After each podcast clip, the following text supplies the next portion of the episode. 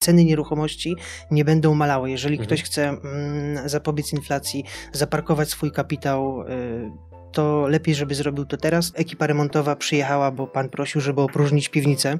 No i opróżniali tą piwnicę, ale o 21 e, wyskoczył kolejny człowiek i mówi, że przyszli tutaj złodzieje. Naprawdę, Adrian, powiem ci, że ja myślałem, że straciłem wszystkie moje pieniądze. Tam były okna powybijane, e, ptaki pozdychały. Przepraszam za słowo, ale muszę tak powiedzieć, bo naprawdę tak było. Jeżeli chcesz być na bieżąco z naszymi materiałami, zasubskrybuj kanał i kliknij dzwoneczek. Partnerami kanału są Just Join IT oraz Rocket Jobs jobs.pl, portale pracy przyszłości. Mercaton ASI, inwestycje z pozytywnym wpływem. SoFinanse, eksperci w dziedzinie finansów. IBCCS Tax, spółki zagraniczne, ochrona majątku, podatki międzynarodowe. Linki do partnerów znajdziecie w opisie filmu. Dzień dobry drodzy widzowie, Adrian Gorzycki, Przygody Przedsiębiorców. Witam Was w kolejnym odcinku naszego programu, gdzie tym razem naszym gościem jest Paweł Kuczera, Horyzont Inwestycji. Dzień dobry. Witam serdecznie, dzień dobry Państwu. Cześć Adrian, dziękuję za zaproszenie. Nim przytoczę liczby, które opisują biznes Pawła, które z mojej perspektywy potrafią przegrzać e, komórki nerwowe, to pozwólcie, że zrobimy kilka takich oczywiście tradycyjnych u nas rzeczy. Pierwsza, lista obecności. Dajcie znać w komentarzu pod tym filmem, jaką branżę reprezentujecie, jaką firmę prowadzicie, bądź jaki wykonujecie zawód. A tym wszystkim z Was, którzy dotychczas zdecydowali się kliknąć przycisk subskrybuj, serdecznie dziękujemy, bo to bardzo pomaga rozwijać kanał i zapraszać takich ludzi właśnie jak Paweł. I teraz teraz słuchajcie. Jakie liczby opisują horyzont inwestycji i działalność Pawła i jego wspólników? Informacja pierwsza. 90 milionów złotych łącznych przychodów. Zgadza się? Zgadza się. 230 zrealizowanych inwestycji. Teraz już 249. Długo się umawialiśmy na nagranie. E, dwa, trzy miesiące i przez ten czas, okej, okay, dobra, nieważne. Idąc dalej. 26 600 metrów kwadratowych gruntów pod zabudowę. Już jest więcej? Delikatnie więcej, kilka tysięcy więcej, dlatego że sprzedaliśmy ostatnio 17 tysięcy metrów. Milion 130 tysięcy złotych, największy zysk z flipa na gruncie w 28 dni. Zgadza się. 179 tysięcy złotych, największy zysk z flipa na jednym mieszkaniu. Tak. Trzy godziny, najszybszy flip w historii firmy waszej. Zgadza się. I 150 osób, liczba współpracowników. Tak, są to osoby, które pracują dla zespołu Horyzont Inwestycji. E, są to współpracownicy, architekci, koordynatorzy, projektanci, pracownicy biurowi. E, są to osoby rozproszone po całym kraju. I teraz liczba, która według mnie powoduje, że to wszystko wydaje się jeszcze bardziej ambitne i niesamowite. Zrobiliście to w 4 lata. Dokładnie tak. To teraz powiedz nam, bo oczywiście na pewno nie ma prostej odpowiedzi, która pozwalałaby w skrócie opowiedzieć, jak to się stało, że takie liczby pojawiły się w stosunkowo tak krótkim czasie. Więc jak wyglądał cały ten proces, że macie takie wyniki? Wszystko zaczęło się od tego, że zaczęliśmy inwestować w nieruchomości na terenie Wrocławia. Robiliśmy flipy na mieszkaniach, czyli kup, wyremontuj i sprzedaj. Natomiast e, tych okazji na samym początku było bardzo mało, e, później było więcej. Angażowaliśmy bardzo dużo środków na pozyskiwanie takich okazji. Natomiast, żeby się nie ograniczać tylko do Dolnego Śląska, do Wrocławia, poszliśmy e, na Wrocław, poszliśmy, przepraszam, na Kraków, Warszawę, Poznań inne miejscowości ościenne po to, żeby rozbudować, zmaksymalizować nasze usługi i tych e, flipów mieć e, jeszcze więcej. Mhm. A to co zadziałało Wam najlepiej pod kątem pozyskiwania okazji? No bo to jest taki no chyba element w tego typu biznesie, że jak się zaczyna, no to dostęp do tych okazji to jest takie creme de la creme, najważniejszy element. Więc co Wy robiliście, że tych okazji zaczęło pojawiać się więcej?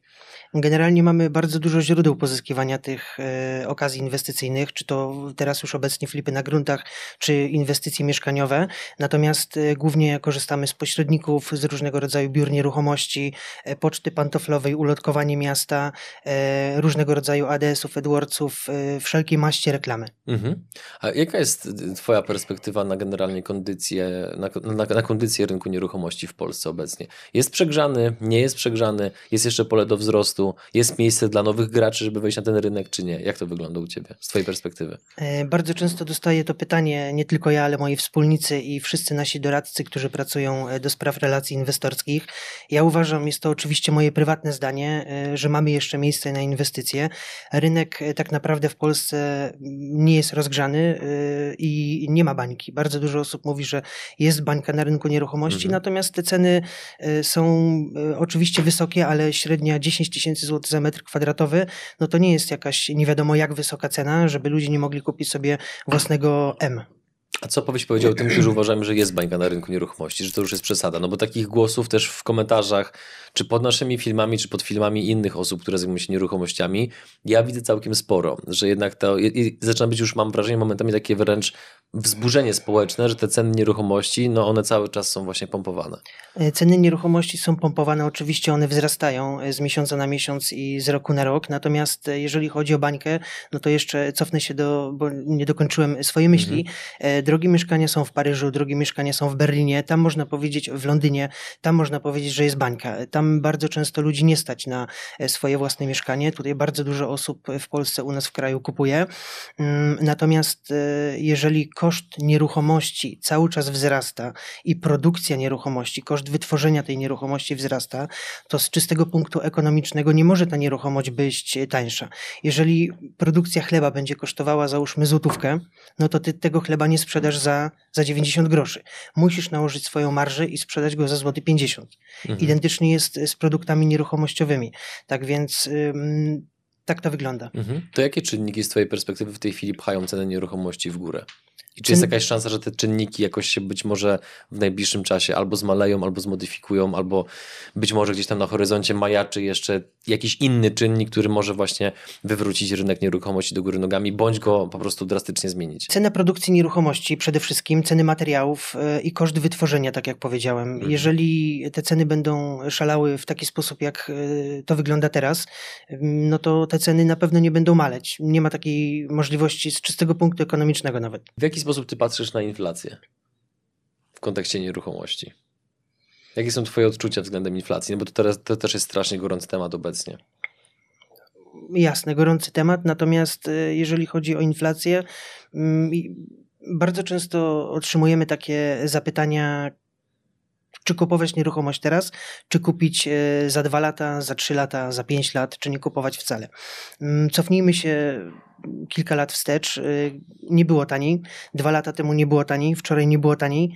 Jutro będzie drożej. Ceny e, wzrastają, płace, rząd podnosi cały czas te wszystkie kwestie finansowe dla zwykłych Kowalskich. Tak więc moim zdaniem te ceny nieruchomości nie będą malały. Jeżeli mhm. ktoś chce mm, zapobiec inflacji, zaparkować swój kapitał, y, to lepiej, żeby zrobił to teraz niż za 2 czy 3 lata, bo rynek i technologia i cały generalnie global idzie do przodu, a nie, a nie do tyłu. Tak więc tak mhm. to wygląda z mojej a, perspektywy. A powiedz mi, obawiasz się pomysłów rządzących względem właśnie branży nieruchomości? Jest bardzo dużo zmian, które e, się szykują, które nie są jeszcze potwierdzone, natomiast nie chciałbym się wypowiadać na dzień dzisiejszy, dopóki nie będzie e, odpowiednich ustaw. E, wtedy będziemy mogli analizować i na pewno przedstawimy te wszystkie informacje zaktualizowane dla naszych inwestorów, bo mamy różnego rodzaju przedsięwzięcia, które oczywiście monitorujemy i dopasowujemy przede wszystkim do ich bezpieczeństwa bezpieczeństwa, mhm. bo to jest y, dla nas najważniejsze. Dzięki, że jesteś z nami i oglądasz nasze filmy. Chcielibyśmy przekazać Ci krótką informację. Przygody przedsiębiorców to nie tylko wywiady.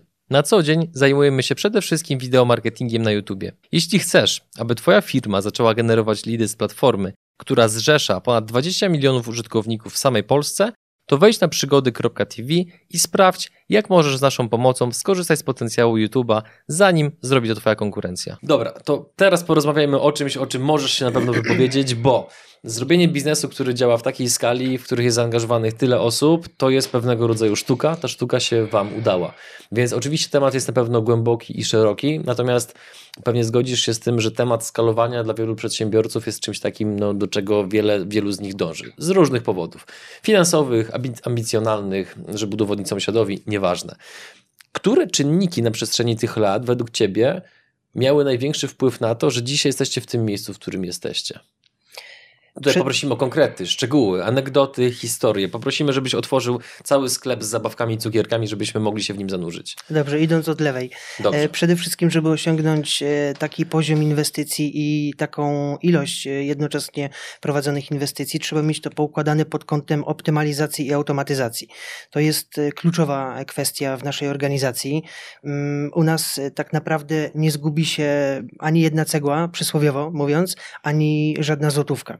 Mm, każdy wydany y, pieniądz, każda wydana złotówka jest przydzielana odpowiednio do e, danej inwestycji. Dzięki temu nie ma bałaganu, e, dzięki temu pełne rozliczenia są transparentne z naszymi inwestorami. Czyli jesteście bogami Excela musimy być. Ten system jest cały czas e, urozmaicany. E, pamiętam jeszcze kilka lat temu, jak e, komórka eksportowana z naszego systemu, to się nazywa tabela flipa, była taka mała, miała 9 kolumn, tak teraz ma blisko 70 kilka, gdzie automaty podstawiają wszystkie informacje na temat, które piętro, jaka klatka, parking, KW, czy umowa podpisana z właścicielem, ze spółdzielnią, czy zgłoszony licznik, czy przepisany licznik, mhm. koszty notariusza, PCC, czy VAT, czy towar, usługa handlowa, mnóstwo, mnóstwo innych rzeczy, o których mógłbym tutaj mówić, natomiast to jest automatyzacja i dzięki temu nic się nie zgubi. E, pamięć jest ulotna, e, nie wszystko da się zapamiętać, e, a nikt nie będzie pamiętał z pracowników biurowych albo z koordynatorów, czy mm, kawalerka w Słupsku, czy w miejscowości nadmorskiej ma przepisany licznik, czy zostało zapłacone PCC, bądź poszła druga transza na remont mhm. albo czy mieszkanie jest ubezpieczone. Ja mówię, tylko, ja mówię tylko o mieszkaniach. Do tego są grunty, rewitalizacja obiektów, inwestycje deweloperskie i masę innych rzeczy. Dobra, ale kto tak to poukładał? Jak ten proces wyglądał? I gdybyś mógł o tym opowiedzieć w taki sposób, żeby przedsiębiorcy, którzy nas oglądają, niekoniecznie z branży nieruchomości, aczkolwiek wiem, że wielu takich, takich osób tutaj jest, żeby ci przedsiębiorcy mogli zaczerpnąć po prostu z waszych doświadczeń i również wprowadzić tego typu rozwiązania na przykład do swojej firmy, żeby była bardziej uporządkowana, bardziej zautomatyzowana. Generalnie organizacja nasza składa się z bardzo dużej ilości osób i każdy jest y, odpowiedzialny za coś innego. Jeżeli mogę jeszcze e, przytoczyć e, tutaj kwestie odpowiedzialności za dane mhm. kwestie, to jest dział techniczno-prawny, jest dział techniczno-budowlany, jest dział analizy ryzyka, jest odpowiedni pokój, gdzie pracują nasi doradcy, którzy analizują okazje, jest dział księgowy, formalny, prawny, optymalizacji, za który jestem odpowiedzialny, dział inwestorski i teraz każdy przecinek w naszej pracy, czyli e, każda naprawa jakiegoś problemu jest automatycznie aktualizowana. Jeżeli ja widzę, że był problem na przykład e, i ktoś zapomniał o wpisaniu drugiej transzy za remont, to już w systemie dostosowujemy te wszystkie kwestie, aby już system pamiętał i pracownik biurowy, że każda płatność tej drugiej transzy musi być zanotowana. A czy, czy, czym jest system? Jakby to jest jakiś konkretny program, to jest Excel, co to jest? Mm, mamy bardzo intuicyjny program, wszystko robimy na Google Drive'ach. E, są to porobione e, pewne modyfikacje, specyfikacje i automatyzacje, mm, bardzo intuicyjne. Nieraz mieliśmy propozycje od e, różnych firm, które zajmują się CRM-ami, żeby wdrożyć i tak dalej, natomiast nam to jest niepotrzebne, bo to jest już tak tak dostosowane, że mhm. mamy, ja klikam na telefonie i widzi to cały zespół. Mhm. Ktoś klika w biurze, widzi to każdy koordynator y, w Karpaczu czy, czy w Krakowie, prawda? I to wam dos, dos, to dostosowaliście sobie sami? Czy wam sami, to robił ktoś sami, z zewnątrz? Sami. Sami. Okay. Wszystko robiliśmy sami. To było metodą prób i błędów, czy były jakieś tutoriale na YouTubie, czy jak? jak próbuję zrozumieć ten proces, że sobie tak to dobrze poukładaliście. No to żeby tak bardzo łopatologicznie ci odpowiedzieć i mhm. bardzo prosto. E, ja utworzyłem kiedyś e, Google Drive'a. Został to, ten plik nazwany jako zadania. Była tam jedna kolumna, druga kolumna, było zadanie zrobione, zadanie w toku albo zadanie nie do wykonania. E, następnie zostały naniesione różne kolory, czyli legenda tych wszystkich rzeczy i ten arkusz został tak z biegiem czasu rozbudowywany, że teraz tak naprawdę na tych Google parametrach, na Google plikach i tak dalej mamy wszystko. Mm, tak naprawdę można wejść i zobaczyć, e, jakie mamy pożyczki w firmie, na jaki procent, e, na jaki cel, e, kiedy się ta pożyczka kończy, do jakiej inwestycji jest przypisana, czy jest to inwestycja łączona, czy jest to jeden inwestor, który buduje z nami całe osiedla, czy kilku inwestorów zbiorczych z mhm. mniejszym kapitałem.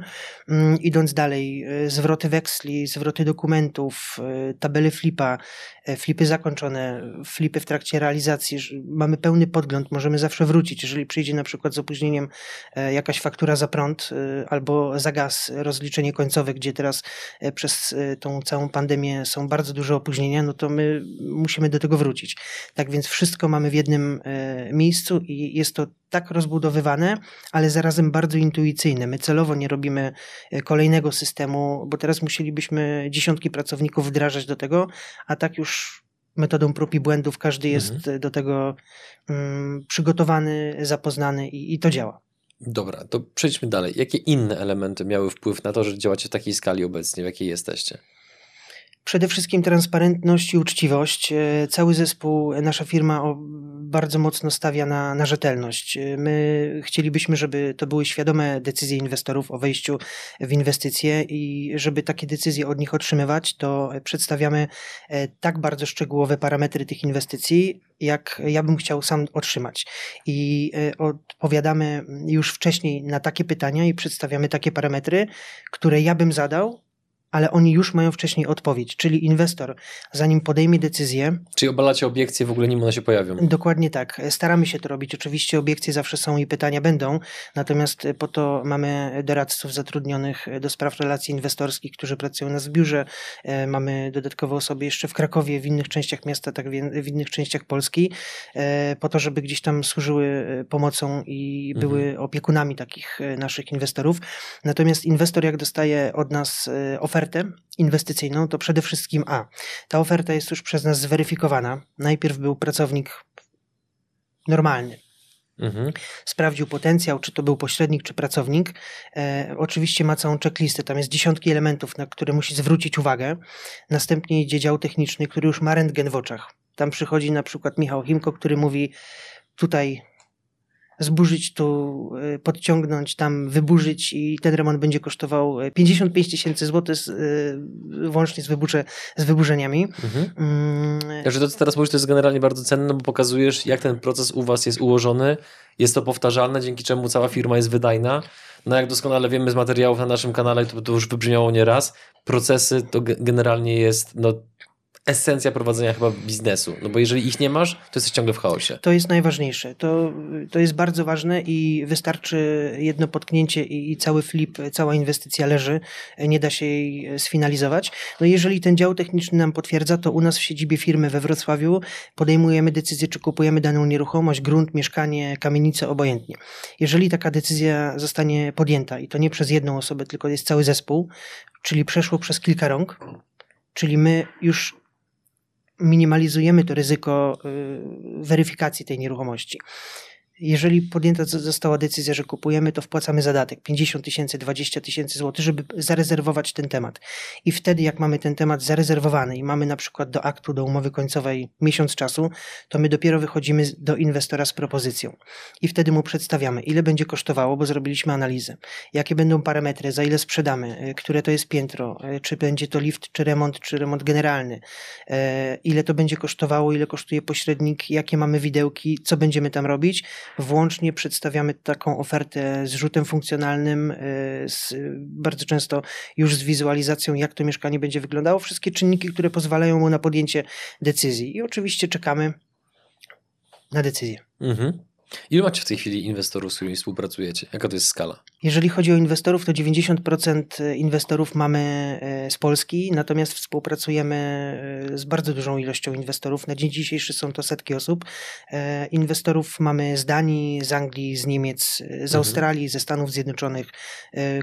Współpracują oni z nami na zasadach spółek celowych, budują osiedla, e, spółek komandytowych, e, aż po kupowanie nieruchomości e, na ich mhm. majątki, do ich majątku osobistego, na ich spółki celowe bądź działalności gospodarcze jako zabezpieczenie. Czyli mamy tak, wymieniając te wszystkie czynniki po kolei. Po pierwsze, wydajnie działający system, który pozwala dobrze zarządzać firmą. Po drugie, uczciwość i transparentność względem inwestorów. I to są takie, no, mam wrażenie, no, dwa elementy, które dla ludzi mogą się wydać oczywiste, natomiast co robicie takiego, albo co robiliście, co było, co dla ludzi jest nieoczywiste, nieintuicyjne, taka jakbyś mógł troszeczkę, wiesz, zdradzić lekko waszego know-how, które pozwoliło wam tak urosnąć w tak krótkim czasie. Bo ja cały czas to podkreślam, to jest bardzo niewielki odcinek, biorąc pod uwagę skalę, którą osiągnęliście. No musisz nam powiedzieć coś znaczy, takiego wyjątkowego, bo cię nie wypuszczę ze studia. Nie ma problemu. Y, musiałem się chwileczkę zastanowić, nie bo tych problemu. czynników Dawaj. Y, cały czas wprowadzamy nowe rzeczy do naszej firmy y, po to, żeby była jeszcze większa transparentność dla naszych inwestorów. Natomiast bardzo często spotykałem się jeszcze na początku, jak pracowałem z inwestorami, że konkurencja chciała tylko pieniądze od inwestora, dawaj na flipa, dawaj na flipa, inwestuj, inwestuj i później ten kontakt się urywał. Mm, nie było w ogóle żadnego maila, jak inwestycja przebiega i tak dalej. U nas w organizacji ten proces wygląda następująco. Mm, inwestorzy otrzymują od nas regularnie raporty y, z przebiegu inwestycji. Czyli, Czyli czują się poinformowani. Y, zawsze są poinformowani, jest to obowiązek naszych pracowników. Y, takie raporty są przy flipach co dwa tygodnie, przy gruntach, przy inwestycjach deweloperskich co około 3-4 tygodnie. Inwestorzy dostają pełne informacje, co zostało zrobione, czy to były wyburzenia, e, dostają fotorelacje, filmy, zdjęcia z postępu prac, e, mają pełny wgląd do kwestii finansowych, e, ponieważ nie mamy z tym żadnego problemu. Jest to inwestycja, która jest robiona razem z inwestorem, razem z nami, tak więc do tego flipa ma on pełny wgląd księgowy. Oczywiście ma pełne zestawienie kosztów i to zawsze on podejmuje decyzję na końcu, czy sprzedać, czy nie. Natomiast co nas wyróżnia, myślę, że tak mogę powiedzieć, bo takie też sygnały do nas dochodziły, ci inwestorzy się naprawdę cieszą, że e, są informowani o tym, dostają e, te zdjęcia, filmy z postępu prac, bo oni czują się tak jakby związani z tą inwestycją. Mm, niewiedza boli, niewiedza jest jaka jest i mhm. chyba też chciałbyś, Adrian, wiedzieć, co się dzieje mm, na tej inwestycji, gdzie powierzyłeś swoje pieniądze, a zawsze to oko cieszy. Jak mhm. nagle są gruzy, kontenery i jest naprawdę brzydko, ponuro, a za dwa miesiące jest piękny apartament że aż ci ludzie czasami chwalą się do swoich e, znajomych. Mhm. A czy masz takie poczucie, że właśnie, e, no bo ja mam takie wrażenie, obserwując sobie historię różnych biznesów, że bardzo często e, niewielki element wprowadzony do procesu obsługi klienta, czy to w kontekście produktu, czy usługi, że niewielki element może się okazać takim troszeczkę efektem motyla, że być może i to właśnie jest pytanie. Czy nie uważasz, że może być tak, że przez to, że tak bardzo dbacie o transparentność względem waszych inwestorów, o to, żeby byli właśnie na bieżąco komunikowani, to to powoduje, że oni są gotowi powierzać wam coraz większy kapitał? Że hmm. dzięki temu właśnie bardzo szybko rośniecie? Przede wszystkim, przede wszystkim to, że możemy robić tych inwestycji coraz więcej, to też e, potwierdza nasze doświadczenie i inwestor, który już wejdzie i zainwestuje raz, zobaczy, że ten kapitał do niego wrócił za 3, 4, 5 miesięcy i zarobił kilkadziesiąt tysięcy złotych na takiej nieruchomości, no to oczywiście to potwierdza i umacnia nas w tym, e, że robimy to profesjonalnie i że dążymy do tego, żeby robić to profesjonalnie. Jest takie zdanie, które powiedział, nie pamiętam już który, ale kierowca chyba Formuły 1, że jeżeli mm, wszystko masz pod, pod kontrolą, to znaczy, że jedziesz zbyt wolno.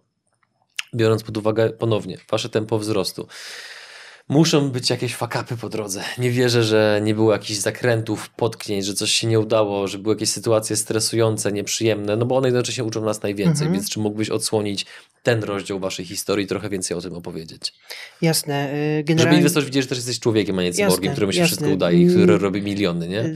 Powiem ci i wszystkim słuchaczom, widzom, nie ma firmy, która nie popełnia błędów, nie ma osoby, która jest idealna. To jeżeli bym tak mówił, no to bym skłamał. Natomiast y, można to minimalizować i ryzyko, y, które minimalizujemy, ono oczywiście cały czas występuje, natomiast oczywiście są mm, problemy w firmie, które jeżeli taki problem występuje, to od razu staramy się go rozwiązać. Natomiast mogę przytoczyć bardzo e, taki świeży, e, świeży mm, przykład e, mieszkania, które zostało zakupione.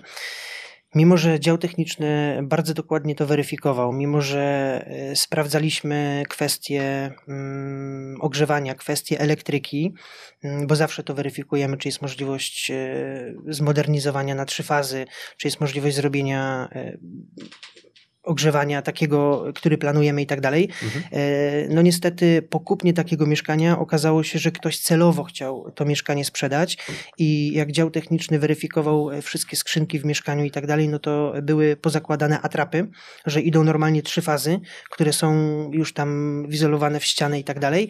Natomiast no, nikt na nikt w momencie weryfikacji mieszkania y, pod kątem decyzji, czy kupujemy, czy nie, nie będzie odgruzowywał ścian i sprawdzał, czy, czy tam idzie y, odpowiednia elektryka, czy nie, prawda? Natomiast my potrafimy Aha. to zweryfikować, ale mimo wszystko ktoś tak się postarał. Postarał, dokładnie tak, e, że to zrobił. Następnie okazało się, że w tym mieszkaniu e, nie ma wolnych e, kominów i nie będzie możliwości podłączenia tego ogrzewania, gdzie pokazał nam pismo, że takie możliwości są. Pismo Natomiast było to sfałszowane? Weryfikujemy tą sprawę jeszcze. Spółdzielnia jest bardzo przeciwna temu, żeby rozwiązać ten problem, natomiast chcieliśmy sprzedać to mieszkanie jak najszybciej. Oczywiście w ogłoszeniu było wystawione że sprzedajemy to taniej, poniżej tego, co kupujemy. Mm, natomiast mieszkanie ma to, to, to i to, bo oczywiście to ogrzewanie da się zrobić. Natomiast projekt tego e, ogrzewania e, w firmie będzie kosztował około 15 tysięcy złotych. E, pozwolenie na to ogrzewanie będzie później trwało około pół roku.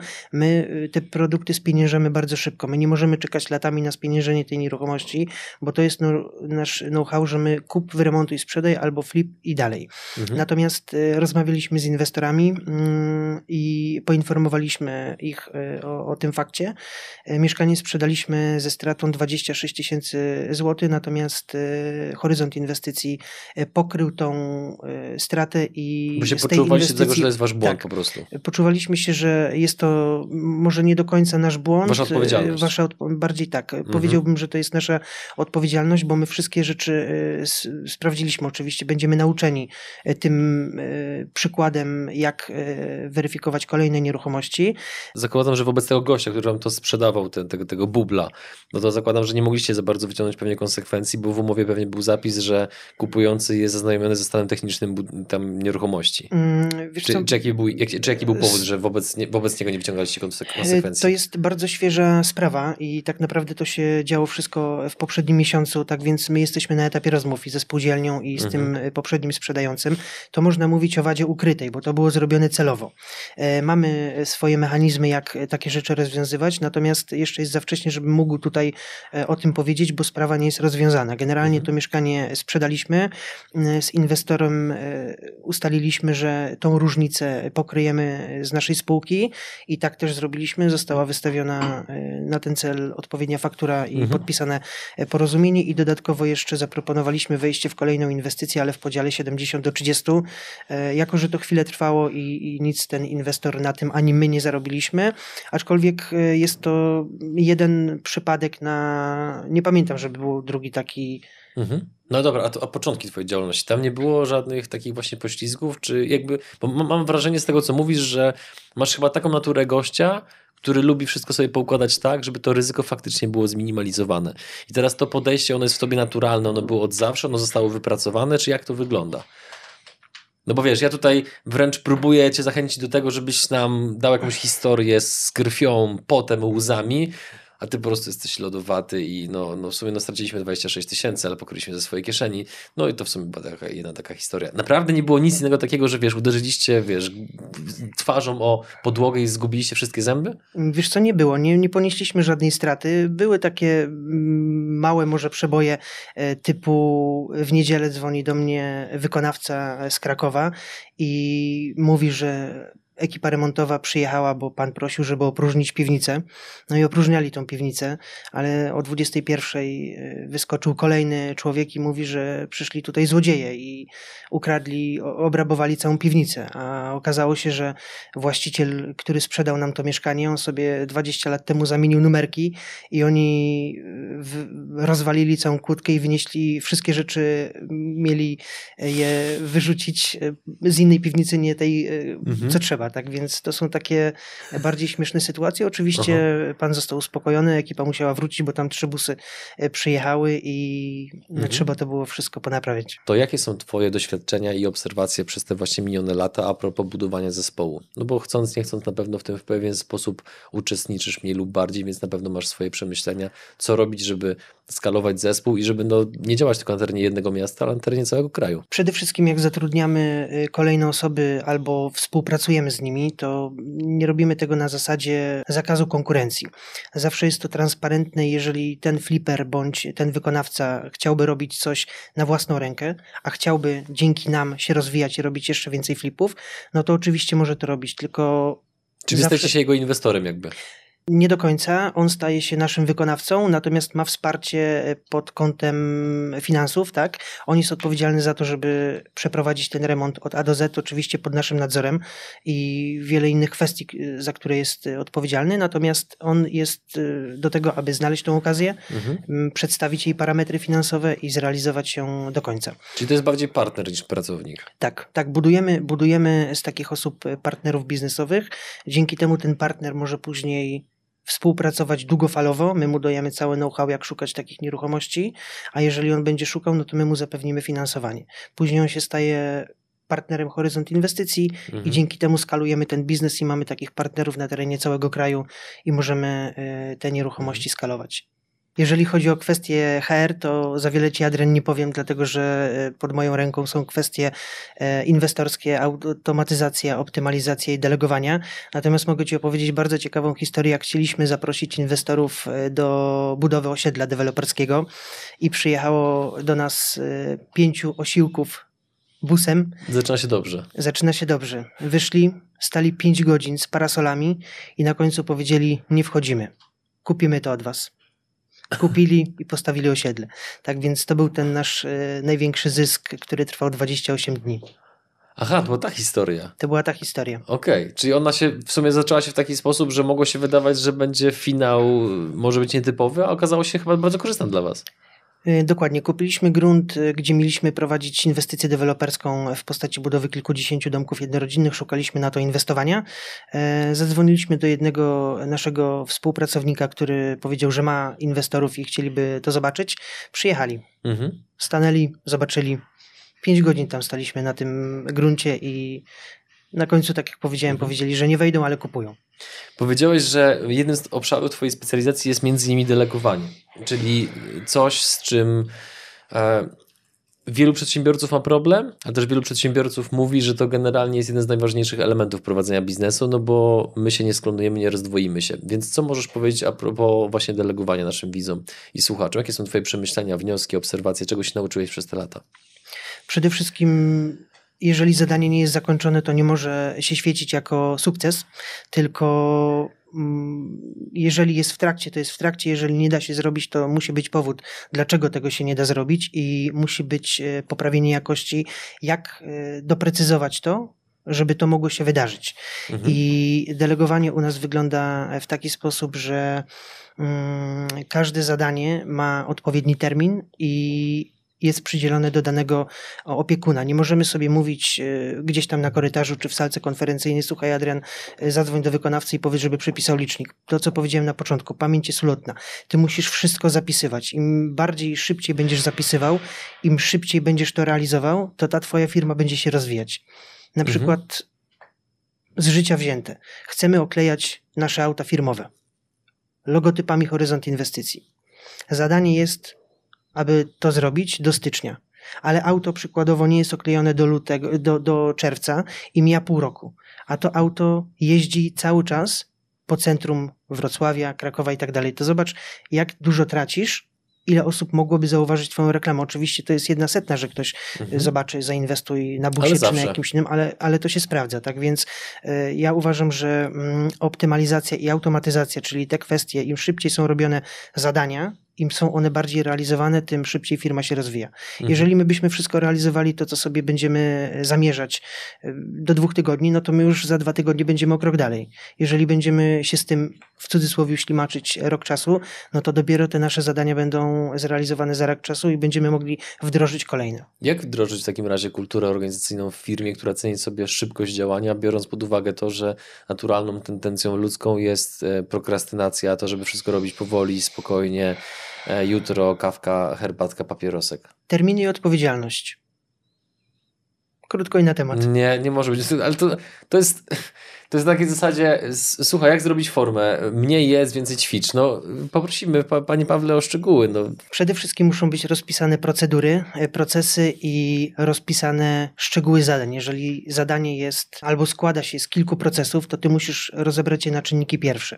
Jeżeli występujesz do spółdzielni bądź e, do jakiegoś kontrahenta o zrobienie e, czegoś, a ten twój pracownik jeszcze o tym nie wie, to należałoby przedstawić te procedury, żeby one były realizowane od A do Z. Dopiero jak taki pracownik będzie już miał wiedzę na temat e, tego zadania, to może przejść do kolejnych etapów. A w jaki sposób te procesy i procedury przekazujecie pracownikom? Słownie, na serwetce, na dysku Google, na pliku PDF? Jak to jest robione od kuchni, tak faktycznie? Wszystko jest wpisywane e, w arkuszach Google, tak jak Ci powiedziałem na początku, w Mhm. systemie e, zadań. Są tam porobione automaty, czyli jeżeli na przykład e, chciałbym podejrzeć zadanie, które jest obecnie realizowane, czy w Warszawie, czy w Krakowie, czy we Wrocławiu mm, i się świeci na żółto, to ja wiem i cały zespół wie, że ono jest w trakcie realizacji. Jeżeli świeci się na czerwono, mm, to jest ono niewykonalne, ale to nie może się tylko świecić na czerwono, tylko musi być komentarz, data, godzina i dlaczego, co się tam dzieje, jak rozwiązać ten problem. Wtedy jest feedback, to zadanie wraca Mhm. i rozwiązujemy problem, dlaczego się nie da. Okej. A co, Jeżeli świeci się na zielono, przepraszam, jeszcze tylko Proszę, dodam, proszę. e, to, to znaczy, że to jest e, zadanie wykonane, ale mm, cały zespół wie, że zielone to nie jest, że będzie wykonane, czy, czy zaraz będzie wykonane, to ma być fizycznie wykonane, że ja mogę je skasować i wtedy wiem, że na przykład dokumenty zostały dostarczone. Nie dopiero, że jedzie i będą dostarczone, tylko że dokumenty zostały dostarczone. To taki bardzo zwykły przykład, natomiast e, odzwierciedla te, te bardzo poważne sprawy typu wielomilionowe pożyczki, dosyłanie dokumentów i tak dalej. Mhm. Jak rozmawiam z kolegami, to czasami oni mi się skarżą, że na przykład ich handlowiec odpowiada po raz setny na to samo pytanie. No i wtedy ja im mówię, no słuchajcie, a czy nie prościej byłoby na przykład zebrać wszystkie najczęstsze pytania od klientów, nagrać film na każde z nich i zamiast kolejny raz 30 minut tracić czasu, wysyłasz po prostu link, jeżeli klient jest zainteresowany, to później do ciebie wraca. No i to nam powiedzmy im otwiera oczy, a z mojej perspektywy to jest rzecz banalna, no bo po pro- po prostu mamy z tym styczność na co dzień. I teraz jeżeli chodzi o was, to czy ty obserwujesz podobne na przykład jak- jakieś takie absurdy organizacyjne w innych organizacjach, które uważasz, że można by było bardzo łatwo uprościć, uporządkować, co by podniosło po prostu wydajność tych firm? Jasne, tutaj podałeś bardzo dobry przykład. Jeżeli zgłasza się do nas inwestor e, przez kontakt Małpa Horyzont Inwestycji na infolinię do sekretariatu, przychodzi po prostu z ulicy Mhm. i chciałby e, dowiedzieć się, bo słyszał, że można zarabiać na nieruchomościach, inwestować i tak dalej, no to też e, jeżeli takich inwestorów przychodzi 10, to my nie możemy siedzieć e, 10 godzin, czy nasz doradca i im wszystko tłumaczyć. Oczywiście z chęcią to robimy i po to jesteśmy, bo to, to są nasze usługi skierowane dla e, tego typu osób. Natomiast, e, żeby zautomatyzować, no to co należy zrobić?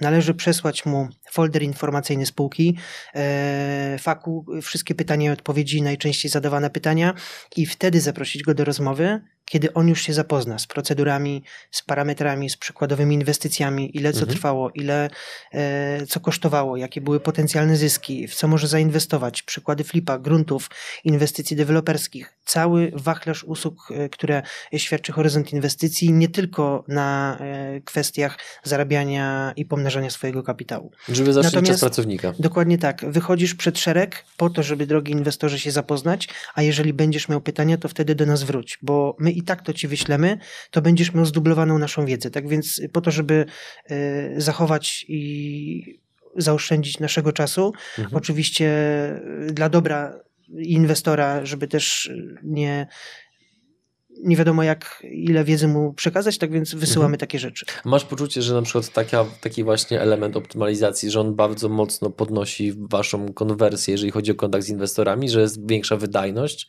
Czy jak, jak, jak... Myślę, że tak. Okej, dobra. A jakie inne w takim razie widzisz absurdy organizacyjne właśnie w organizacjach? No bo jak rozmawiasz z inwestorami, no to zakładam, że to nie są tylko i wyłącznie Mhm. e, kowalscy, którzy e, pracują w jednym czy w drugim miejscu, tylko są to, są to też pewnie często właściciele biznesu, z którymi rozmawiasz siłą rzeczy pewnie o biznesie, więc pewnie nie, niejednokrotnie, biorąc pod uwagę to, że z tego, co zdążyłem zauważyć i myślę, że nasi widzowie i słuchacze też, jesteś wręcz fanem automatyzacji i optymalizacji, to jakie inne elementy widzisz, które można by było zoptymalizować? Oczywiście lubię to i w tym się dobrze czuję, natomiast e, idąc dalej, m, to są małe czynniki, które wpływają na całokształt e, tego przedsięwzięcia, czyli nawet jeżeli rozmawiamy z inwestorem i wysyłamy im notatkę z rozmowy, no to już wyślimy mu drafty umowy, wyślimy mu procedury, Mhm. wyślimy jak będzie wyglądały, wyglądał cały proces decyzyjności, czyli mm, on nie będzie musiał do nas wracać i, i dopytywać, a kiedy notariusz, a gdzie notariusz, czy pełnomocnictwo. On już ma katalog informacyjny. Tam są procedury i mamy zrobione procedury do flipa, procedury inwestycji deweloperskich, procedury do spółek celowych, propozycje do y, spółek kapitałowych bądź y, totalnie mhm. innych, ale żeby jeszcze bardziej zapewnić mu odpowiedni poziom wiedzy, no to tak jak na przykład teraz zakładamy spółkę mm, komandytową, gdzie jest odwrócone opodatkowanie i kiedyś y, komandytariusz i komplementariusz y, były odwrócone. Natomiast teraz, jeżeli jesteś komplementariuszem, no to masz mniejszy podatek, możesz zoptymalizować y, te swoje mm, przychody natomiast odpowiadasz całym majątkiem. I jeżeli nie poinformujesz y, takiego inwestora o zasadach i co to znaczy komplementariusz, komandytariusz, no to on ci wróci. A jeżeli mamy spółkę celową na 10 milionów y, zakup gruntu pod inwestycje i tych inwestorów jest 10 albo 15, a często jest to informatyk y, bądź osoba, która prowadzi jakieś inne swoje biznesy, no to ona oczywiście jest dobra w tym, co robi najlepiej. Ja jestem w tym dobry, co robię najlepiej i ty jesteś w tym, mhm. co robisz ty Jasne. Najlepiej. Dlatego, żeby zautomatyzować, wysyłamy procedury, wysyłamy drafty umów, wysyłamy pełne instrukcje, wysyłamy A, B, zagrożenia, mhm. przyczyny, wszystkie inne rzeczy, które mu pozwolą. To jest cała lektura. Mhm. A nie ma czegoś takiego, tak trochę to challenge'uje, że jak inwestor dostaje taką ilość informacji, to że na przykład czuje się przytłoczony? Y, mamy to zrobione bardzo hasłowo. Y, to nie są Wikipedie, encyklopedie i to nie są całe reguły spółek y, prawa handlowego. Natomiast jest to opisane w bardzo taki przyjazny sposób, ale żeby przekazać tą wiedzę mm, tak, żeby mhm. ten inwestor to zrozumiał. To jest chyba trochę nawiązanie do tego, co mówiłeś na początku, że staracie się właśnie tak bardzo informować waszych potencjalnych klientów, inwestorów, żeby właśnie tych pytań nie było w ich głowie, tylko żeby od razu dostawali praktycznie na tacy wszystko to, czego potrzebują. Dostają na tacy, natomiast nigdy tak nie jest, że nie zadzwonią. E, ewentualnie już e, z inwestorami, z którymi współpracujemy, no to znają te procedury, natomiast zawsze są pytania, no my odpowiadamy. Czasami są to rozmowy pięciominutowe, a czasami godzinne. To nie jest tak kolorowo, bo e, każdy ma inny charakter, każdy ma inne zapytania, każdy otacza się różnymi mecenasami i to głównie mecenas nas y, też mm, dopytuje, trzeba robić konfrontacje, trzeba robić spotkania. To się wydaje, ale to jest naprawdę bardzo ciężka praca, bo mm, pojęcie spółek komandytowych, flipa na gruncie, zgłoszenie do spółdzielni, ubezpieczenie podmiotu, a co jak zaleje, a co jak ukradną, to jest naprawdę, my cały czas się uczymy i e, z każdej inwestycji wyciągamy kolejną e, taką malutką perełkę do wdrożenia do procedur, do wdrożenia do zadań, do mm, zautomatyzowania i polepszenia mhm. tych naszych usług, bo no, planujemy działać e, jeszcze długo i, i nie chcielibyśmy Mm, rezygnować z tego, co robimy, dlatego no, dbamy o tą jakość i chcemy to też e, przekazywać mhm. dalej. Który inwestor dał Wam, mówiąc w cudzysłowie, najbardziej popalić? Który był najtrudniejszy? Rodo, Na pewno był Rodo taki. Adrian. Historię możesz przytoczyć, bez nazwisk poprosimy. Inwestor, który twierdzi, że jak zaakceptuje akt i draft aktu, umowy, zakupu, to wtedy będzie można umawiać zakup tego mieszkania. Mhm. I czasami musimy czekać 2-3 tygodnie i tego inwestora, w cudzysłowie oczywiście, nie rusza to, że to jest okazja i tam stoi 10 fliperów w kolejce.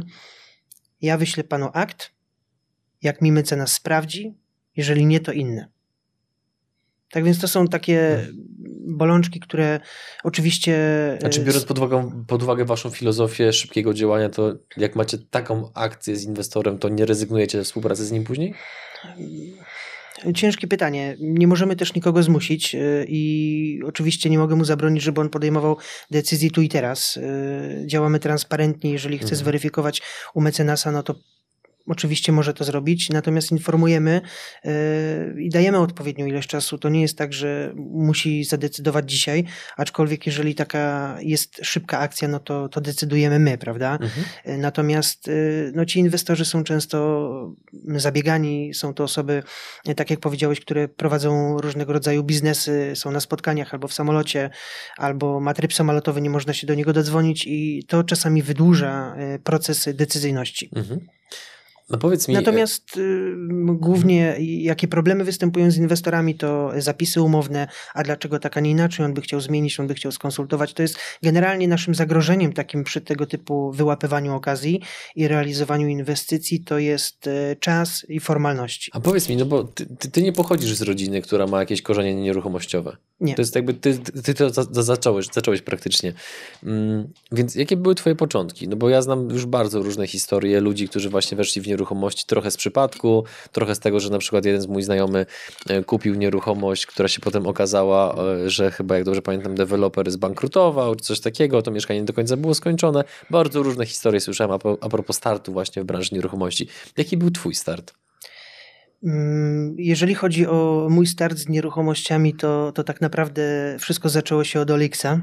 E, od, od portalu, Olixa. od OLX-a, dokładnie, okay. od e, portalu ogłoszeniowego. Natomiast e, byłem zaangażowany w kilka projektów przez około 5-6 lat, które gdzieś tam się działy w moim życiu. Natomiast. Z, z innej branży niż Z innej branży, z całkowicie innej branży, natomiast wszystko, wszystko szło ku cyfryzacji, automatyzacji poprzez wprowadzanie mm, e-booków, elektronicznych tabletów i tak dalej. Usługodawca to wprowadzał, tak więc my delikatnie musieliśmy się z tego wycofywać. E, ta cała dynamika pracy się zmieniała i tak naprawdę zrezygnowałem e, z tego, z tego biznesu i no, zastanawiałem się, co zacząć robić. Do Biedronki raczej nie chciałem pójść. Dodałem ogłoszenie na Elixa, znalazłem taką ofertę jak współpraca biznesowa, taką zakładkę, przepraszam, jak współpraca biznesowa. Dodałem tam płatne ogłoszenie chyba za 50 czy 100 zł i dałem informację, że mam doświadczenie w tym i w tym, mhm. lubię robić to i to, mogę współpracować z kimś i zacząć coś od samego początku, albo mogę wejść w już prosperujący biznes, prosperującą firmę, e, mogę uczestniczyć e, zdalnie na miejscu. Nie przyjmuję ofert takich, takich, takich, nie chcę akwizycji, nie chcę tego, nie chcę tamtego. Nie chcesz Umiem być, to. Nie chcę być w MLM-ie? Dokładnie i mam kapitał do zainwestowania e, taki i taki, zainwestuję czas, mhm. środki, no i o tym ogłoszeniu zapomniałem.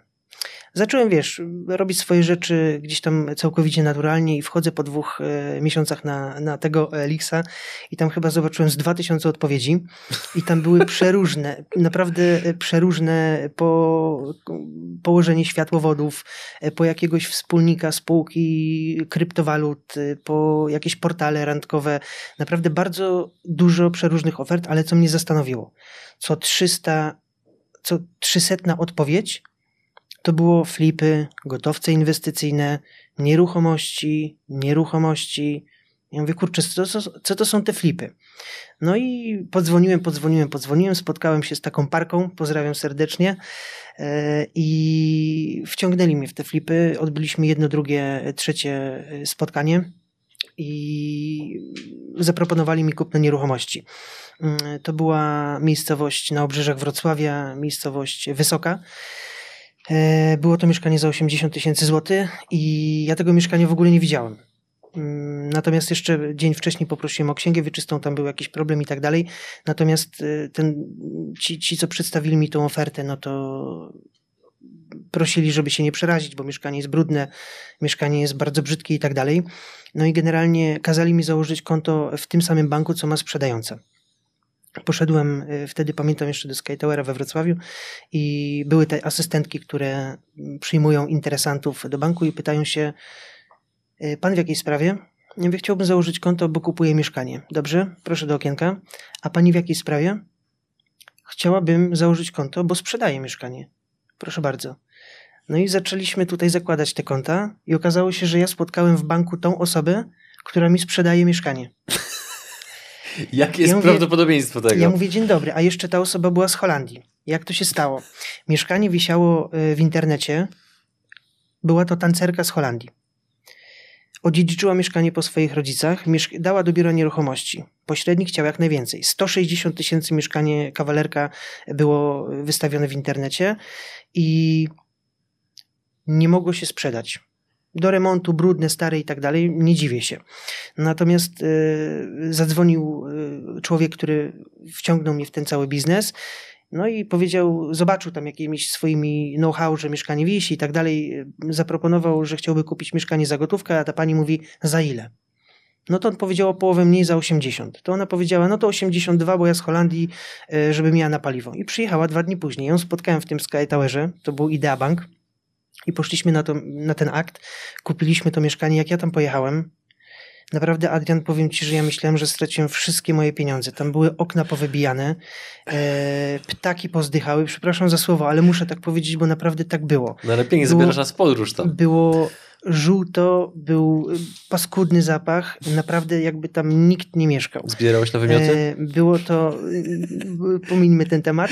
E, mieszkanie było na niskim parterze Aha. i podłoga była nie wiem, czy tam ktoś palił jakieś ognisko, tam po prostu ziemia wychodziła z tego pokoju.